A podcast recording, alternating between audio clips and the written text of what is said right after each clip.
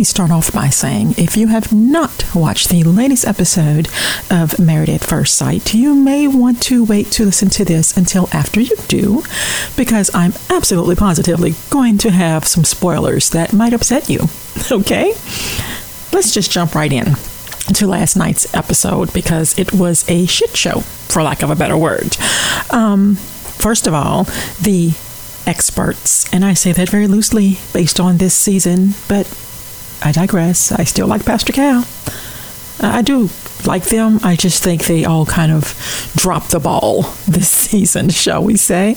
But they decided to get everyone together and one by one asked them if they were willing to recommit at this point to these marriages. Now, of course, this has nothing to do with the final decision they all have to make at the end where they decide if they want to stay married or to divorce from this person that they met at the altar.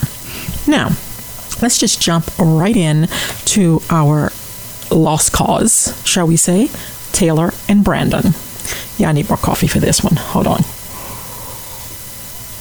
we all know that if you're a fan of the show, that Brandon has already filed for divorce from Taylor. It's been all in the tabloids and everything.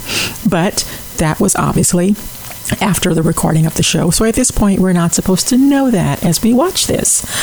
But they bring them back together. They haven't even seen each other apparently since that little fiasco and she wrote him an apology in a card for her behavior when she made a video out on the street going on and on about how she needs a man who's a good guy, she's single, she wants him to be at least this tall, be good looking, be good in bed, blah blah blah. She even goes on to note that race does not matter as long as he's good in bed. And that's not the way she put it. That's the way I'm going to put it in case any children are around and listening in the background of you what you're doing right now. But the point is, they haven't seen each other, and they both meet separately with the experts, and she's saying that she really wants to be a wife and she's willing to work on it. He's saying he's done. He doesn't really think any of this can be fixed. Ultimately, they both say they'll try. They get together, they sit down.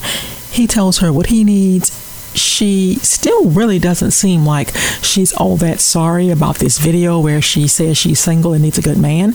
But whatever, he made his mistakes, she made her mistakes. They say they're going to start fresh and move forward. How well they're going to do about that?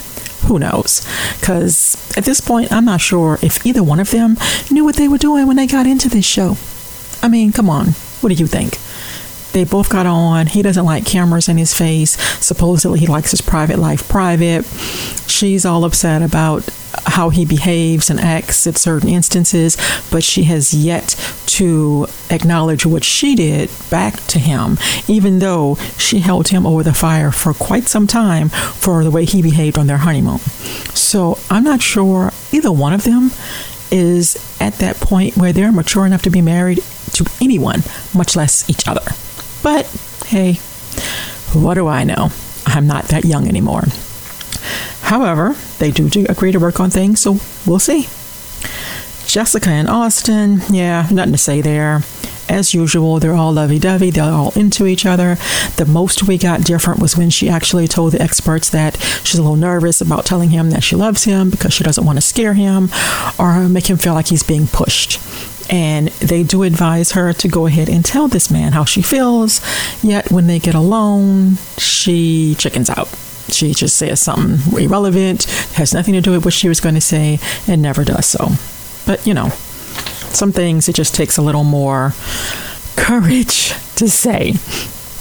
Um, Michael and Mika. If you have not seen the memes, you will. There are a million little memes going around right now of Michael looking very intently at a damn patch of grass. If you haven't seen the episode, you probably don't get it. If you've seen the episode, you have that what the f- that same expression I think most of us had because homeboy is sitting there with this damn patch of grass that looks like a plant and he is like two inches from it, staring at it, while he takes a pair of, I guess, his grass shears, I have no freaking idea, and tries to nip at certain little pieces, claiming he's trying to make sure that it's all even. That crap don't look no, about, no ways even. And because this way, when they're in their own home, he can grow their grass even. Dude, what person do you see outside cutting their grass with a pair of scissors? And who the hell do you see outside staring at their grass at eye level going, mm, some of those blades aren't even. I gotta fix that. You're insane. And that look on her face, this is one point in the season where I actually understood exactly where Homegirl was coming from. Because she's just looking at him like he's crazy as hell. And considering me being someone like her who can't control what my face says, my face would have been even worse. Like I walk in the room and your crazy butt is sitting there staring at some grass and snipping at it, one blade at a time. Hmm. Yeah, okay. I used to know a chick who would clip her hair one strand at a time. At the time, I just thought it was amusing. But grass one blade at a time, that's just crazy. I'm sorry. And these two still can't figure out what they're doing or how to push forward. They're both saying they want to be in this, they're both recommitting, but she can't even figure out what the hell this boy really does for a job because he lies so much that she has actually asked for his check stubs and he has yet to produce them because she wants to know what he really does. I mean, come on. He did say he taught yoga and had been doing so for a very long time as one of his side jobs. She went to his job and finds out he cleans up the damn building. He does not teach yoga. And he made some excuse up about it and blah, blah, blah. And I have to admit, last week when he said that when she gave him her anniversary gift for their one month anniversary, Homeboy claims that his gift to her was he had bought them tickets to what was it, Jamaica or Mexico or whatever. I think he said Jamaica. I don't know because I didn't believe him. That his move, his mouth moves sometimes, and I immediately say he lying. His mouth moves, he's lying. I think the experts asked her at some point, how does she know when he's lying? And my mind immediately went to when his mouth starts moving. That's not what she said. She said something like when he tilts his head to the side or some crap. I don't know. But that boy lies a lot. Who lies and says, I'm a yoga instructor when you clean the yoga building? Who lies about what they do for a living or how much they make? Well, dang, I guess a lot of men do that. But at some point, if you're married to a woman, you know you gotta fess up about what you supposedly do for a living, right? I mean, how long you plan on keeping that a secret? and getting away with it and lying, especially when she wanted to see your check stubs. Because if you're claiming you're making a certain amount of money, she's to expect to be able to see a certain amount of money coming into that household. But hey, maybe he's gotten away with his lies so much that he feels like he doesn't have to be honest anymore. Or maybe he thinks that he's so smart that she would never figure out he's lying. Because me, that whole I bought your, your gift, I bought tickets, and we're going to go see dolphins. And okay, let me see your tickets because I don't believe you. You done lied so much. I think you're just saying something to make your gift sound all great when you either A, forgot we had an anniversary and didn't give me a gift, or B, you're just trying to make yourself sound good. And you know that at this point, since we're not at home, I can't really determine if you're telling the truth or not since you don't actually have any tickets with you. And if I say I want to see them, then I come off as ungrateful, but I don't believe you. Sorry, dude. And I, I noticed a lot of people on social media, yeah, they don't believe Michael either, but whatever. Let him have his little fantasy. Anyway, Katie and Derek, oh my lord, that is a cluster they had a whole conversation last night about dreams and what you know his dreams were. And he has a lot of dreams and i don't see the problem. Yes he has a lot of dreams but a lot of us have a lot of dreams. And her reaction is the reason a lot of us don't express how many dreams we have or what they are because she actually decided him having that many dreams was a problem. Like he was immature, like he wasn't ready to be married because he still had all these dreams. Like one thing couldn't equal to the other. You can either have dreams or you can be married and be grown. You can't do both. Girl, why? Because that is telling people, oh, get married, ball and chain, just sit here and be bored. You can't have any dreams no more. It's over. Any dreams you had, forget it. Any bucket list items, you better give up on them because you're married now. You just sit here and look at her. That's it. Are you insane? That's like telling me that because I have all these dreams that I haven't fulfilled, I'm childish and I shouldn't be married. Let my husband know. He might have an opinion about that. But Who knows? I was so confused. I really thought she was kidding at first when she was fussing about this, but she turned this into a full blown argument. Stormed off and everything. They slept in separate rooms and all this crap because the boy has too many dreams. Do you know how many women wish they had men who were goal oriented? They had dreams, they had vision, they had. I have dated men in the past with absolutely zero vision. And I have always found it more attractive when men have aspirations. They want more out of life. And they encourage me to go after the dreams I have. Because you want to stifle someone, make them feel like those dreams they have are A, ridiculous, B, impossible, or C, which is the worst, something they should not share with you. Because if we don't feel comfortable talking to this person we're married to about our dreams, guess what we're going to do? We're going to talk to someone else, which is probably going to be that work husband, that work wife, that somebody who is always there, willing to listen, to be that ear, to be that friend. And you know what happens there one thing leads to another because they're supportive and they're encouraging you. And they're, yeah, we, we all know they're just doing that for one reason, but I digress. There's always that friend in the corner who is waiting to encourage and support and be what you're not being to your spouse. And her telling him he has to, she almost said, choose me or your dreams. Girl, he's known you for five seconds, and you want him to give up all the dreams he's had so he can be with you. And then she sat down with experts and said that he acts like he wants her to be his personal cheerleader and she just can't do that. You do know that's what marriage is to, right? It's not just saying you're married, you're also the first person you want to talk to about everything. You're also that person that encourages and supports them all the time. Even when sometimes they may be wrong, you're going to talk them through it and help them figure it out. You are that cheerleader, and they should be that cheerleader for you. And, you know, the doctors basically told her to fake it till she makes it. I hope she learns because you can't tell a man he can't have dreams and be married. You'll have so many men scared to death to get married, it won't even be funny. Lord. Anyway, you know, I had to save the best for last. That whole Zach and Mindy fiasco, Lord, I don't even know.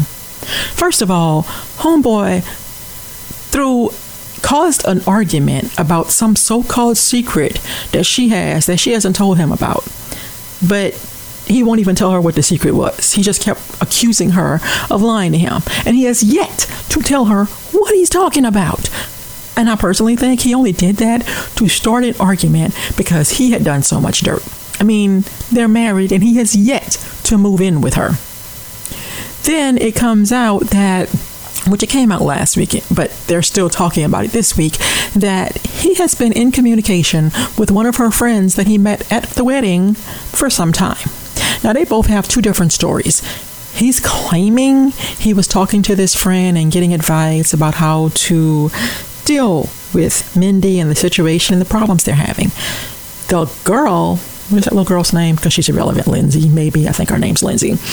She's claiming that all of their conversations were not just about them, that he was flirting with her and this, that, and the other, and uh, I don't know.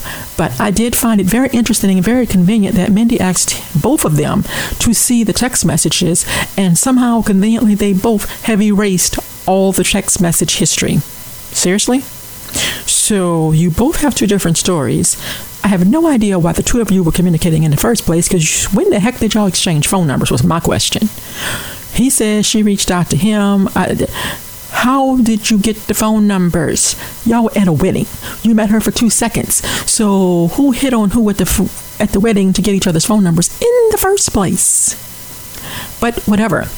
The experts do call him to tail for the fact that homeboy still ain't moved in with her. And he keeps giving us excuses. And he keeps giving her excuses, including, I go to bed early. Boy, what does that have to do with living with your wife? Come on now. He tried to say because he goes to work, goes to bed early, he feels like she'll think he's doing that on purpose to get away from her if they live together. Yeah, so you're trying not to offend her, is what you're saying. Oh, because it's not offensive at all that you don't live with her. Um, yeah. It's not offensive at all that she's your wife and you don't touch that girl, you like fist bump her. But, um, yeah.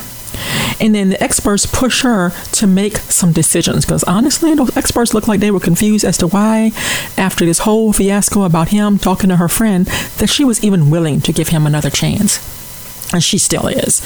And they tell her to set some ultimatums.